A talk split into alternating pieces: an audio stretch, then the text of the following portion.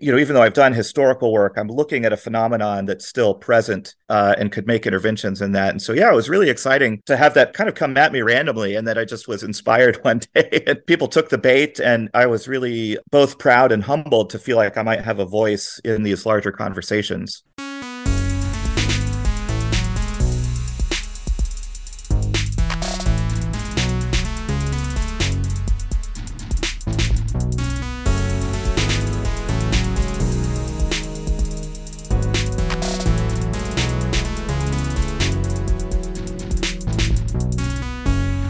Welcome back to Sound Expertise.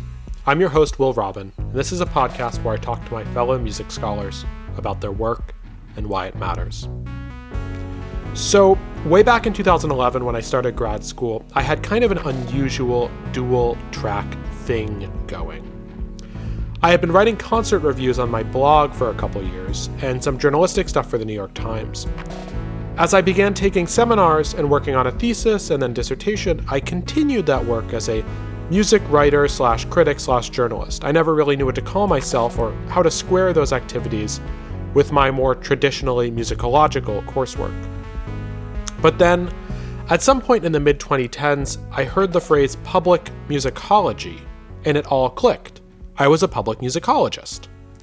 I could write a dissertation for 10 people to read and a New Yorker article for hopefully many more people to read. And they were both theoretically part of the same thing. Quote unquote public oriented work has been around in my field for a very, very long time, but only fairly recently has it been branded as public musicology. And right around the same time that I was thinking about myself through this lens, another scholar whose work I've known and admired since back then was as well Douglas Shadle, Associate Professor of Musicology at Vanderbilt University. Professor Shadle is the author of some really brilliant and fascinating scholarship on American orchestral culture, Dvorak, and Florence Price, including two excellent books.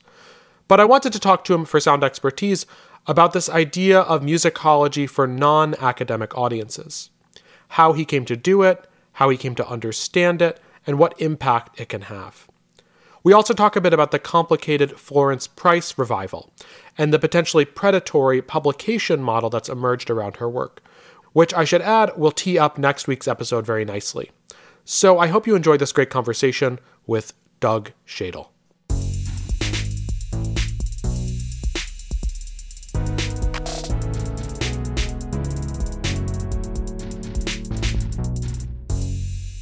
I've been thinking a little bit about like what we should talk about today, and um, you've done so much different work in so many different areas, and, and one of the things that I've been kind of settled about maybe starting our conversation with is I think you had and I think we had a conversation about this at some point, a fairly kind of typical scholarly trajectory through your first book in terms of, you know, going to grad school. We actually went to the same grad program, writing a dissertation, turning the dissertation to, into a great book about American music and, and American symphonies. And then, kind of when that book came out in 2015, then beginning to pivot more in a direction towards more public oriented rather than academic oriented work. So, is that accurate? And if it is, can you talk a little bit about how that kind of pivot happened for you? Yeah, no, that's a great question. And um, quite a bit of it was unplanned in the sense that you're right that I had a standard trajectory uh, toward a book after the dissertation. The book was based on the dissertation. But um, in terms of pivoting in any conscious way to public musicology, I, I was in the fortunate, the very fortunate and privileged stance of having my book come out two years onto the tenure track. Mm. And so I had been off the tenure track for four years and then on the tenure track for two. And so my book came out uh, in the second year, and so I was thinking about what could I possibly do uh, toward a next book project or change directions and this sort of thing. Well, it just so happened that um, in 2018, very early in 2018, a lot of orchestras made their season announcements. And I had just been working on a, a pivot project on the Chicago Symphony Orchestra, which was to edit some interviews and reviews by the renowned Chicago Sun Times critic Andrew Patner. I was doing this uh, for University of Chicago Press with John Schmidt, a Chicago attorney who is one of Andrew Patner's friends. And I had been working on that for about a year at this point. So this was 2017 into 2018. And when these season announcements came out in 2018, many orchestras programmed entire years with no music by women at all. Hmm. And it created a significant Twitter firestorm back yeah. in the days when Twitter was a bit more vibrant than it is now.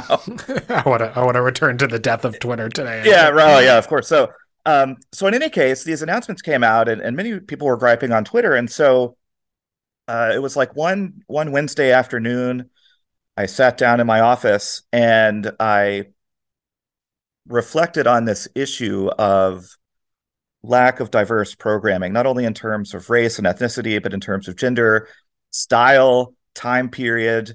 Uh, because my first book, Orchestrating the Nation, really interrogated these issues deeply in terms of like why why are these composers who are writing very good music why is their music not being performed what motivations might organizations have for not performing this music and so i tried to illuminate uh, in a Twitter thread of all places some of these questions and why it's just not only morally bad and um, disruptive to the entire musical ecosystem to have undiverse programming, but also what could be done about it. Um, when we talk about systemic discrimination, for example, how do we diagnose the various parts of the system so that we break the cycles that lead to these situations?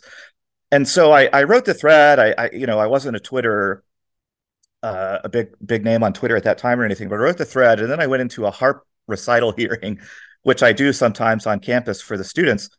And um, when I came back, I had just a million notifications, and so mm. apparently this this thread had had touched a nerve in a good way, in that people understood that it's that, that this issue of diversity isn't just a yes no question.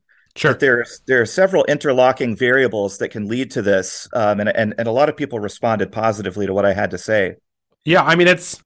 I've been thinking. I was actually just talking to someone, a student at another university, wanted to talk to me about some of my writing work yesterday, and we were speaking over the phone, and I was like, kind of reflecting on um, that historical moment that now feels like it's past of like the 2010s and early 2020s in which music academics could go on Twitter and say things and people would care because I don't know what happened to Twitter in the last six months. I mean, I do know what happened, but like it seems like it's no longer a thing, uh, and that's too bad. Um, but yeah, like when when you started doing that and you felt like people cared, did that feel different from writing and publishing? A well regarded and interesting academic book. Like, what what was that response like, and and how did that help you kind of re understand what you wanted your role to be as a scholar? Oh yeah, no, it, it was huge. Well, I mean, this was it was very validating. Um, I mean, even after this first thread, I mean, you're talking more about the next year or so of my work, but um, after that first Twitter thread, I got emails, I got people in the industry who wanted to talk to me on the phone and just kind of bad ideas around about you know what what do I see as the future for orchestras? Um, and so uh, having people interested in my take on history informing future directions in the industry was hugely validating. And um, it, there was actually a review of my book by the composer Kyle Gann that also kind of articulated this for me, where I, I, thought the book was narrating a story about the 19th century, and then in the epilogue, I talk about how I think it influenced composition in the early 20th century. But uh, Kyle, in his review, wrote that um, even his students today greatly prefer European composers over American composers, which is one of the theses of my book. Is sort of why sure. why there's this European bias and he said that um, that what I was capturing was a phenomenon that still exists. Right. And right. for him to articulate that actually discerned for me that the stories I was researching had contemporary relevance, even if the music I was talking about, say William Henry Fry's symphonies, may not be, you know, the most the most interesting to to re to resuscitate. I mean, I think they would be good, but yeah, uh, you know, the, but it's not like it's not about easier. The, yeah, yeah, yeah, yeah, yeah. It's not about the repertoire at this point. It's about uh, ideologies and patterns of behavior and larger organizational incentives and disincentives um, that shape the industry that that my research was getting at, and being able to articulate those relationships in a contemporary context got people interested. And I thought, okay, uh, you know, even though I've done historical work, I'm looking at a phenomenon that's still present uh, and could make interventions in that. And so, yeah, it was really exciting um, to have that kind of come at me randomly, and that I just was inspired one day, and people people took the bait, and and and I, I was really um, both proud and humbled to feel like I might have a voice in these larger conversations.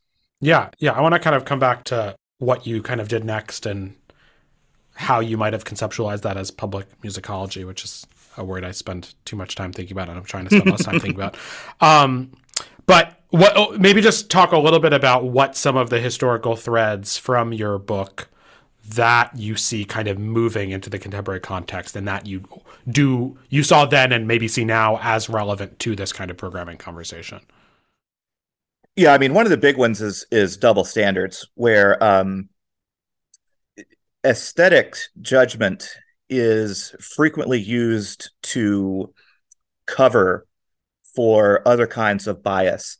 Um, and this is a phenomenon that uh, African American composers, women, um, other you know very large groups that have historically been disenfranchised or even marginalized in the classical music industry have discussed that um, there's a famous article, for example, in 1950 by William Grant Still, where he says that um, the more an African American composer incorporates uh, idioms of the African diaspora into classical music, the more they're seen as merely a racial composer.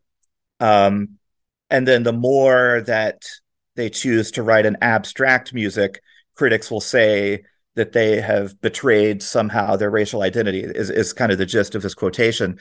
And so you know that's that's an aesthetic judgment being used as cover for discrimination against a, a kind of human being. Um, and it, it it then that that that goes all the way back to the the early 19th century where composers were uh, belittled for writing music that could be interpreted as uniquely American sounding, however we want to define that. But I mean, there are many cases. Um, and so, you know, there was another really terrific article uh, much more recently by the composer Sarah Kirkland Snider about this very issue too. Right, of, right, yeah. Of um, called Candy Floss and Merry-Go-Rounds that she wrote for NewMusicBox, where she explains how critics um, used very gendered expressions to describe um, you know expressive emotional we'll say conventionally expressive music with tonal tonal motion and this sort of thing. Um how that was gendered feminine and how that's bound up to her identity as a woman and and and uh, in a negative way in the criticism. And so you know this is the sort of thing that that continues to inform uh, programming choices and in in Sarah Kirkland Snider's case how women are taught in uh, music schools because she experienced a lot of uh, negative feedback on you know not being angular enough or you know modernist enough sure. um, in training, and so that that's that's the main thread that I think um, emerged was uh, from the book is the the notion of double standards and that aesthetics are often used to um, shield other personal biases. Yeah, and but obviously in the for the most part in the context of the book, you were really talking about white American men versus white European men, right? So it's like that you see this double standard happening with Fry or something, but it you see it also resonating Fry as an American versus a European, but you also see it resonating with Still as as African American or or Snider as a, a woman, um, resonating the same the same kinds of discourses. Right, exactly, and you know it's I it, it's tough to to sort of boohoo over these very privileged white American men um, because part, I want to make this clear for listeners is that um, in the 19th century United States, the industry was so discriminatory against people of color and women that that these individuals were were rarely, I mean, very rarely performed at all. I mean, I'm thinking about uh, Amy Beach, for instance, coming very late in the century, being one of the first women uh, programmed by a major American orchestra, although there were, you know, a couple of other um, small exceptions. And so the the the point here is that there were strategies and tools for discrimination that emerged in the 19th century that as American white American men composers became more accepted into the fabric of the industry in the early 20th century, these same strategies were then applied mm. to to the emergent uh, African American composers, uh, other composers of color, and women. Uh, because these tools were were just there in the critics' toolbox, they were there in the right, organizational right. toolbox, and so it's it's it's sort of like just as these groups uh, emerge into the realm of possibility, the rug is pulled out from under them uh, with these same same strategies. And so um, I, I think the story that begins in orchestrating the nation is really still unfolding um, as as composers and organizations figure out um, how to be more inclusive. Yeah, Right, right. So you lay out some of this, some of these ideas in that thread back in 2018, and you start to have conversations with people. And and how where does it kind of go from there? What are kind of the the conversations that you see kind of bearing saw then or see now bearing fruit? What are the other kinds of public oriented work you started embarking on? Yeah, I mean, I think one one of the big ones is is the notion that uh, women have only recently begun to compose um, is I found to be a a deeply ingrained falsehood um, in the industry that musicologists, of course, have been addressing for decades and decades, but just hasn't quite percolated into the to general mindset. I mean, there was this article in response to um, some of some of the Twitter discourse around women in in 2018 um, there was an NPR article where the CEO of the League of American Orchestras said, "Well, you know, the canon is is all male because there just weren't women composing." And I just think to myself, well, gosh, if the CEO of the League of American Orchestras has this, you know, rather narrow view of what repertoire is out there, then like that's a real problem because it's even though he at the time obviously didn't represent all the collective knowledge in the industry, he, he crystallized in a symbolic of uh, a kind of power structure. And and you know if he doesn't know then you know a thousand other people don't know. And so um part of my work has been discerning how to pivot from historical knowledge about women or other composers uh, sure. whose work has been you know kind of um, programmed less or lost or however you want to think of it um, how to pivot to getting that music on on the actual concert stage and of course um, some of that work aligned with my parallel work on florence price. And so 2018 was also the year when florence price entered into public discourse at a, a very high level with with stories by alex ross in the new yorker and michaela barinello in the new york times also in early 2018 and so the convergence of thinking about general systemic discrimination and price as a, you know, for lack of a better term, a kind of case study in the historical uh, discrimination as well as its residual after effects. Um, I think changed the conversation to not only, oh, this thing happened and it was bad, but oh this thing happened it was bad and now what can be done to shift our thinking and in my experience over the past 5 years i think organizations have have become more attuned to the fact that it it's a historical problem and to a certain extent even a historiographical problem that needs to be solved as much as just an internal organizational problem. I mean, you know, you can do all the bias training in the world, but then if you don't have access to the tools and resources to change your programming um, so that it's not just like commissioning a new artist, but also finding finding you know older works that that um, re- that truly diversify um, a portfolio, then you're just not you know you're not doing anything. Like all, all you know again all the bias training in the world is is good on a certain level but it doesn't quite turn that corner into um, what happens in the organization and what goes on stage. And so my, my work has has informed that corner turning. Yeah.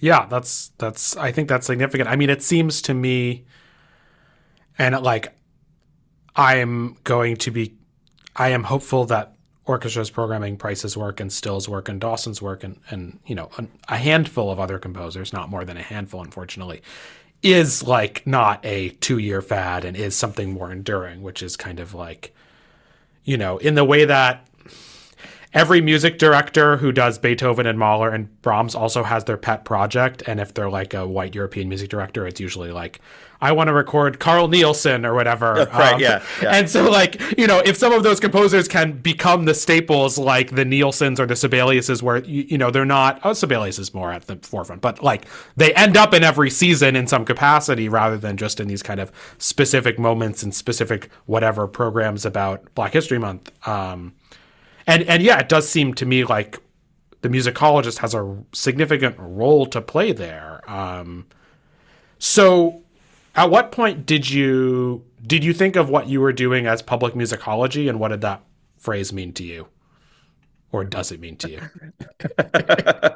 I, yeah, yeah. Um, the million dollar question. I mean, yeah, it's. I, I don't know that I conceived of what I was doing as different in kind from like just musicology.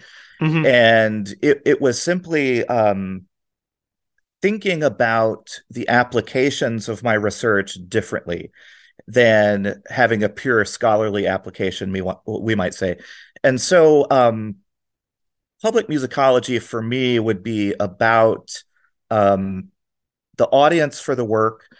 And in this case, it wasn't necessarily um, just say a, a, sort of anonymous, large scale general public, but it was um, I, I, wanted to reach the administrators of orchestras, the kind of these, these, these historical power brokers, and and fortunately, I was able to do that. I mean, I, I was told that um, there were some orchestras, even major orchestras, that circulated the article for I care if you listen.com that came out in the wake of the the Twitter thread about systemic discrimination and then it sort of made the rounds among staffers and they were asking themselves oh you know okay maybe he's onto something about these incentive structures um, the financial incentives that say that agents have with soloists and conductors to keep things on the conservative side and and and you know not ruffle any feathers and all of this.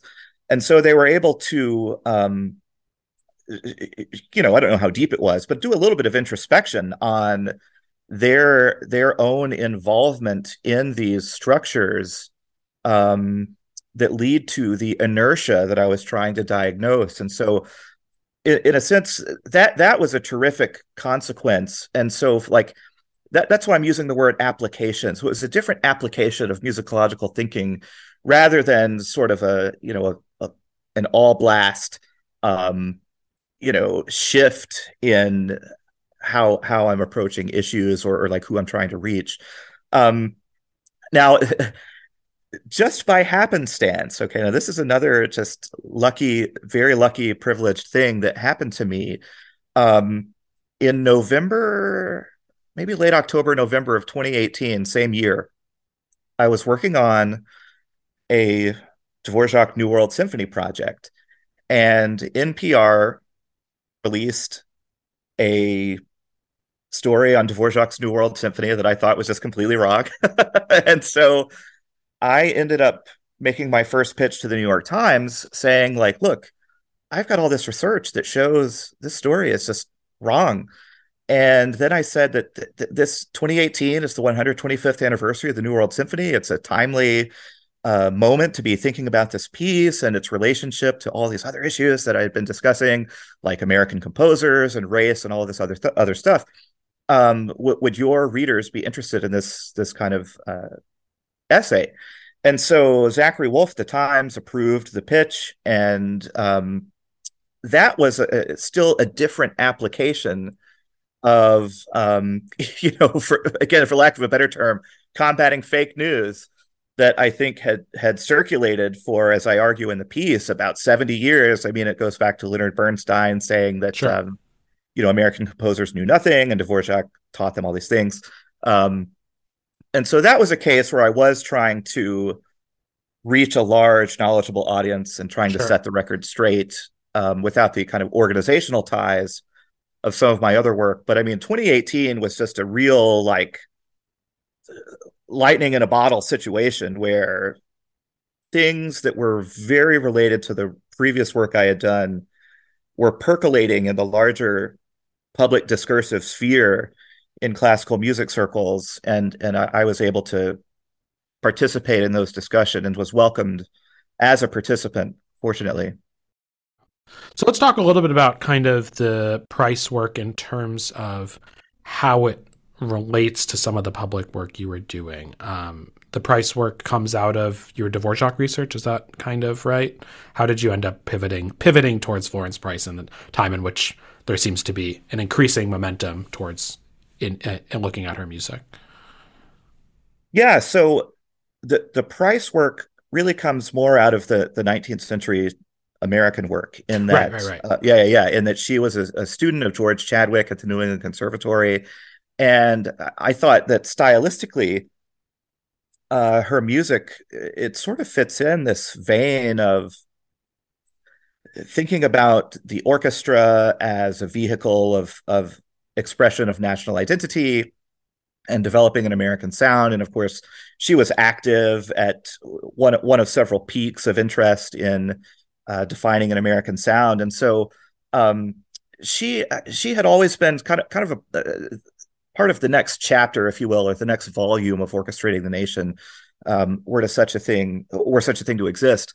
Um, but the the again, the wild and very lucky story behind Price is that as I was mapping out the Dvorak book in 2015, right as Orchestrating the Nation came out, um, I was planning to visit the University of Arkansas, which holds the William Grant Still papers. And uh, literally that summer is when the recently recovered manuscripts of Price that had been found in 2009, the summer of 2015 is when they became available for scholarship. And so while I was planning a trip to visit the still papers, like literally the finding aid for the price papers came up on the special collections website. And I thought, oh my God, is am I seeing this properly? Like, is this music that we thought was lost and is now available for study? And so in addition to working on still uh, for the Dvorak book, um, I I re kind of reoriented my whole thinking about Price now that there was this tremendous amount of music and and other biographical material. And so I thought, gosh, I can't just relegate my work on Price to the third of a chapter, third of a short chapter that it was going to be in the Dvorak book. Like there was just way too much material um, that needed to be assimilated into ongoing historiography, not only of Price but of African American classical music making. Um, and so I was just barely able to scratch the surface there. Um, but because I had access to, you know, it's like 19 plus giant boxes of archival material, including all these scores, I got to thinking about, well, how how do how do we make this music available? And the the copyright status at that time was really fuzzy. Um, Professor Rae Linda Brown, who was a preeminent Price scholar um, through the year 2017 when she passed away, um, had been serving as a kind of intermediary agent for the Price estate and her granddaughter uh, in California. That had come about in the 90s. And so when Rae Linda died, there, there was really kind of a this very nebulous moment about here's all this terrific music. How, how do we get it performed in a way that honors legal protections, but also the estate? um, and so on and so forth. Well, then Schirmer, thinking about the year 2018 as a super nexus moment for me. Right. In in in 2018 is also when G. Schirmer acquired the global rights to Price's music from um, Price's granddaughter in California, and so. Uh, I had been working with the musicologist and pianist Samantha Ege for about two years by 2018, and um, we we were a little bit suspicious of the Schirmer acquisition, like what's going on here. And sorry, were you so were you already planning a price book with with um no at that point, or you were just co- collaborating with her on it? Yeah, no, no, no, no, no. So we we met very early on because um she was working, she was still working on her dissertation at uh the University of York in the UK with um Bill Brooks, who is a distinguished uh member of the Society for for American Music, American music historian, and Bill introduced me to Samantha um, pretty early. I guess the timing was actually 2017. It was after the Rochester meeting of the American Musicological Society. Bill and I met at the airport, and then Samantha and I were emailing a day later, and you know, sort of the rest is history. And that we we just decided, oh, you know, you've seen this, you've seen this, I've seen this, I've seen this, and we just started sharing things. And we didn't start putting a book together, a book idea together until much, much later. Um, we were just like idea bouncers for several years, um, which which was really incredible. And uh, in any case, back to 2018, so that had been going on for about a year rather than two years, uh, which I said earlier. But in any case, for about a year, um, we had been thinking about price and sort of different avenues for getting the music out there. And then when Schirmer entered the entered the story, it was just a whole other ball game because they were going to have an international marketing arm and distribution right, and all of this. Right, so right. Um, they they took care of the access issue on a certain level. Um, and and maybe we can get a chance to discuss how yeah. that that has shifted in in my humble opinion. Um, but yeah, so so to come back to the original question briefly, um, you know, my work on price uh, emerged as a more significant thread just at precisely the time all of these other threads came together in 2018. And so um, that year is just the, the most pivotal, most memorable, um, exciting year for me as a scholar. Yeah. Yeah. So let's talk about the Schirmer thing because it seems to represent. I mean, I know you're interested in exploring this in your work and and and and a pro- the problem of it, which is basically like, and it's a, I think it's a similar thing with Julius Eastman now, where basically you have. Yeah a somewhat obscure composer who has been championed for a long time by certain folks in in circles that are often marginalized, African American musicians, HBCUs, um, or you know, in the case of Eastman, like personal friends and and folks in the world of new music. And then there's an explosion of interest in scholarship and in performance, and then a giant publisher comes along and says, "Oh, we're going to advocate for this composer thing," and everyone's like, "Oh my god, this is an amazing moment!" And then things in some ways get easier because major orchestras have relationships with these publishers. And then all the other people who are kind of doing the work to begin with often kind of get left in the dust because suddenly they're being charged hundreds or thousands of dollars to do the things that they were able to do before. Um, so can you talk a little bit about what's happened so far with Schirmer and Price and, and how you're navigating it? Yeah, I mean, and I, I, I just want to commend you for articulating that problem so well and so accurately because um, the, the publishers in this case are are for profit and the work that was being done uh, previously in the case of Eastman and Price is all nonprofit um, in the sense that it, it, it, was often subsidized, say, by universities, uh, university faculty, um, often not for ticket sales, um, although it's not exactly true with say CD recordings, which which have record sales. But uh, in any case, yeah, but those I mean those CDs were not being released on commercial labels. Yeah, no, right, exactly, exactly. Yeah, I mean it's it's um you know sort of um again the, the kind of university and nonprofit sector of the recording industry um where these are coming out. So when when the for-profit publisher comes in, their motivation is is rather clear, which is to extract as much uh, profit as they can from the situation, and so they therefore emphasize certain things like speed, uh, efficiency, and uh, expanse, and sometimes those values really fly in the face of uh, musical and creative integrity. Um, and, I'll just cite one quick example there. Yeah, I mean, cite cite a longer example too. Like, I, Schirmer, I think it's worth explaining what's going on with the price stuff. Yeah, so Schirmer historically and in the case with Price, has not produced the best editions for people to use. And one story that I tell to to kind of illustrate how long this has been going on is that you can go to the John Alden Carpenter papers at the Library of Congress. John Alden Carpenter was a composer who was a contemporary of Price, a very wealthy man um, who married an industry heiress of some kind, and uh, was just able to compose uh, freely uh, because he had all the time in the world to do this. Well, it, there's like a folder that's his correspondence with Schirmer and his concertino for piano and orchestra, which um, anyone who knows anything about Price knows that Margaret Bonds was the soloist for this concertino uh, for piano and orchestra at the at the premiere of Price's first symphony with the Chicago Symphony in 1933. So there's a Price connection, and this is why I was looking at it. But uh, in any case, it's like 20 years of correspondence with Schirmer about like how they just cannot get the score and the parts to the concertino right and he's just going back with them you know and like edits after edits and so whatever their workflow is uh, at that time just was not working for carpenter and you know i have all the love in the world for people who do the engraving of uh, these scores. You know i know that working at a publisher is not the most um, you know the most prestigious or even lucrative job for an individual.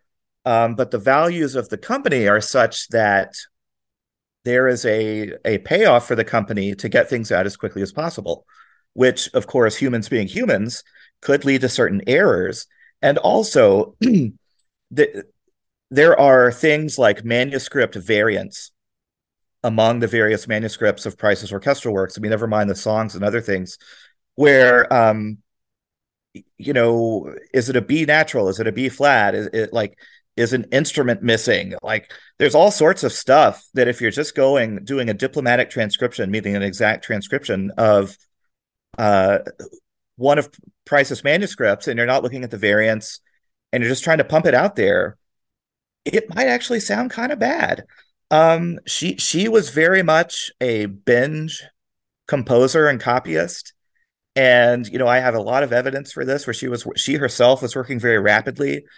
And so there are just things that a, some careful attention to her working methods and kind of the scores and the evidence that we have might lead you in different directions from the Schirmer editions. And so, you know, I've spoken to many conductors, orchestra librarians, um, soloists who have complained about how the editions uh, do a disservice, can do a disservice to Price because performed as is just sound kind of bad. And if that is an audience's first exposure to Price's music and it just doesn't sound good, um, will they walk away not liking Price? Will they say, "Oh, what's all the hype?" When, say, the the album that won the Grammy uh, had um, Nicole Jordan, the orchestra librarian for the Philadelphia Orchestra, and Lina Gonzalez Granados, um, the conductor, uh, the prep conductor for that, fix a ton of stuff hmm. in those scores and parts. Wow.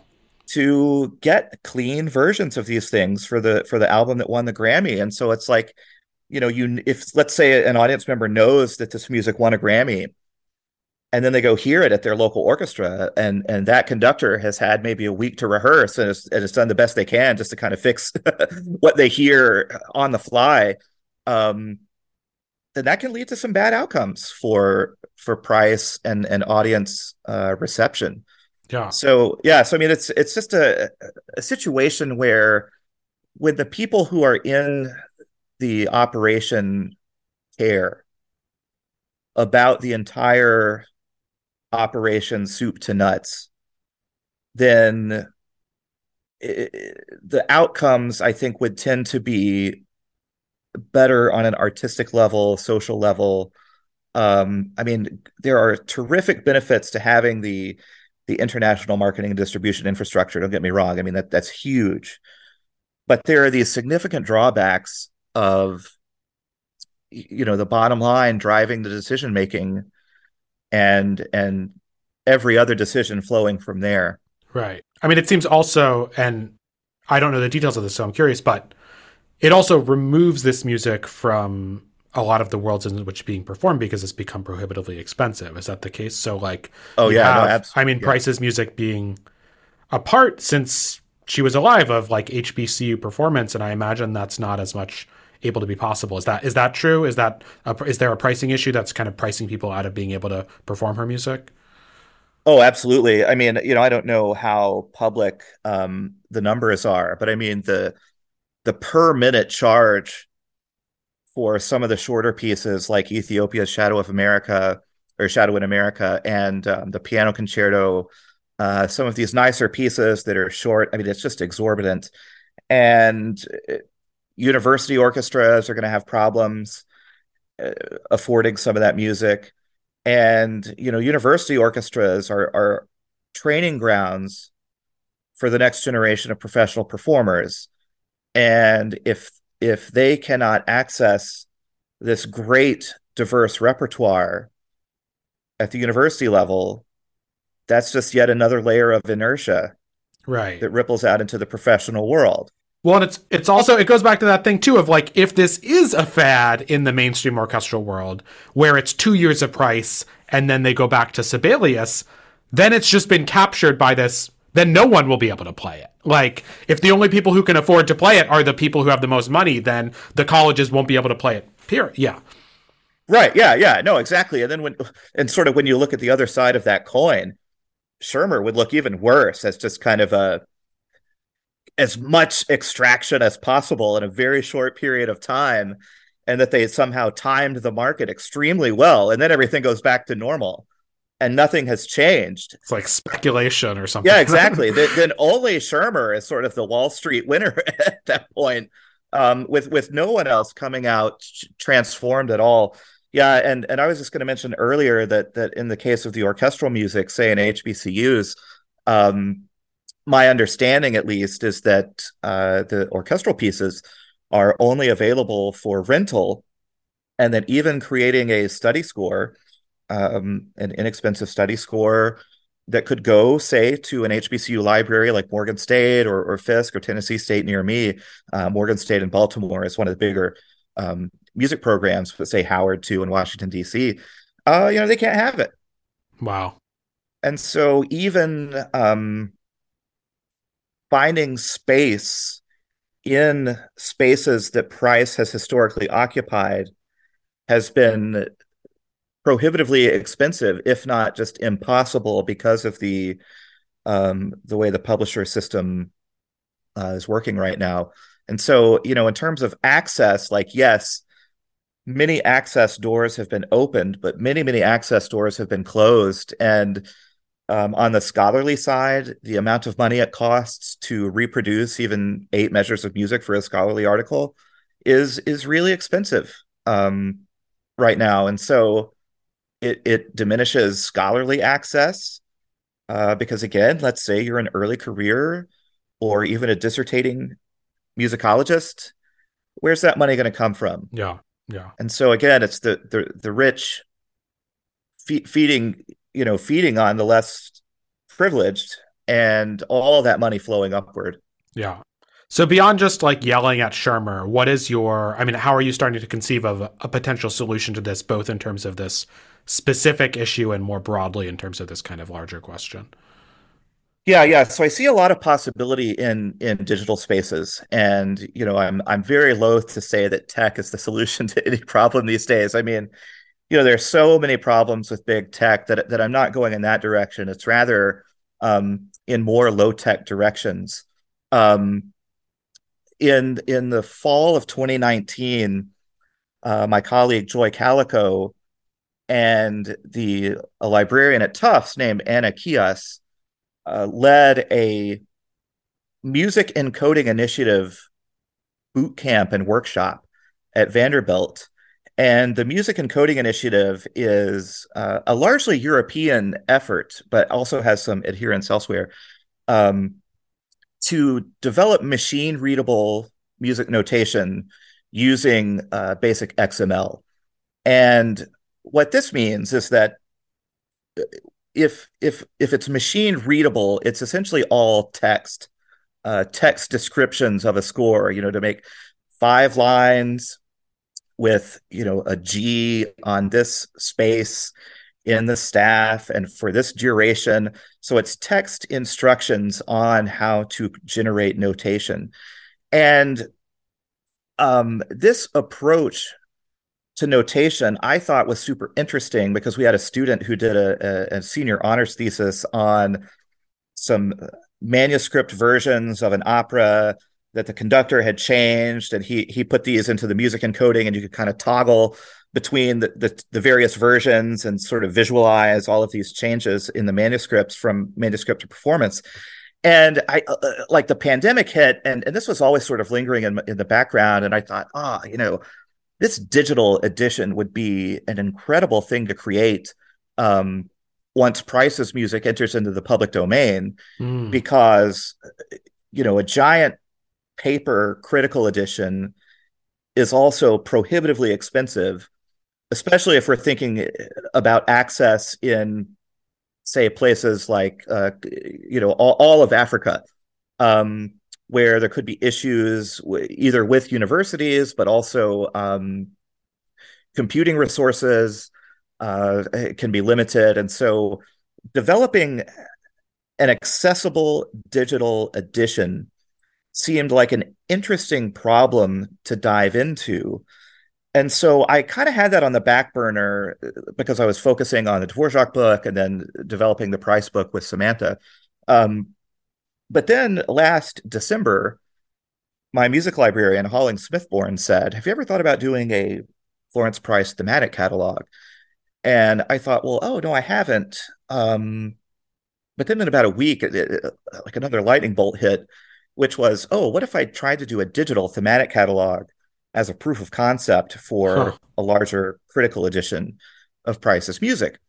And so I I met with uh, Anna Kijas again at Tufts, and we talked about how to use um, GitHub as a repository for uh, storing data to go in the thematic catalog, and then how to develop the the web infrastructure uh, through GitHub to host the thematic catalog in an open access uh, format. And so it's all open source, it's all open access. And what's incredible is that the the kind of data storage is all uh, Markdown lang- programming language, which is essentially a .txt file, and therefore takes up a tiny amount of space. And so the the thematic incipits are all rendered um, through MEI, the, the kind of XML based notation, so that when you go to an entry, it, you can pop up the theme, and it uses practically no computing resources. Um, the information pages for each entry are are all text based, but it looks really nice because there are some skins um, that web developers have put together for this sort of thing. And so, um, I, I my my current project to complement the book with an E, complement with an E, is this thematic catalog that has all sorts of information about where the manuscripts live, uh, it's got thematic incipits. It's got for the songs. It's got things like lyricist and the source. And if Price's source differs from the original source, I've got that information in there. Mm. You know about like what book was she reading to find this poem. Um, so it's got all sorts of information there that you would find in a traditional research and information guide, um, as well as a thematic catalog. And so that's sort of a proof of concept for you know how to make good information, good musical information, yeah available for scholars, performers, and anyone interested in Price and the general public even um, that doesn't have these these two barriers of price with a lowercase b. okay, expense, cost. Sure, uh, th- that's not a barrier, and then also um, computing resources and bandwidth uh, and and physical space are not barriers either. Yeah, so, cool. Yeah. Well, that sounds very exciting. I'm curious to see how that turns out, and uh, thank you so much for speaking with me. Yeah, thanks so much, Will. Yeah, it's my pleasure to, to chat with you.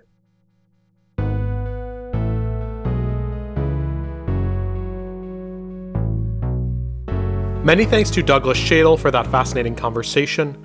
You can read more about his work over on our website, soundexpertise.org. Our inbox is open.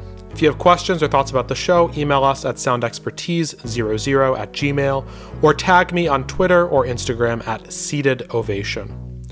Many thanks as always to D. Edward Davis for his production work. You can catch his music on SoundCloud at Warm Silence. I'm grateful to Andrew Dell'Antonio for transcribing our episodes to make them more accessible. And this episode of Sound Expertise was recorded at the National Foreign Language Center with support from University of Maryland's School of Music. Next week on Sound Expertise, the complicated revival of Julius Eastman. I mean, one of the things that they did was they I had a I had brought up some of his music, you know, CDs and um, the book. They took all of that off the table.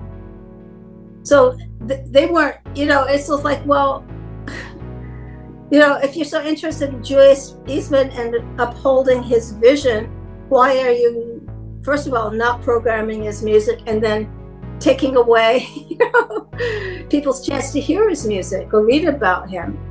See you then.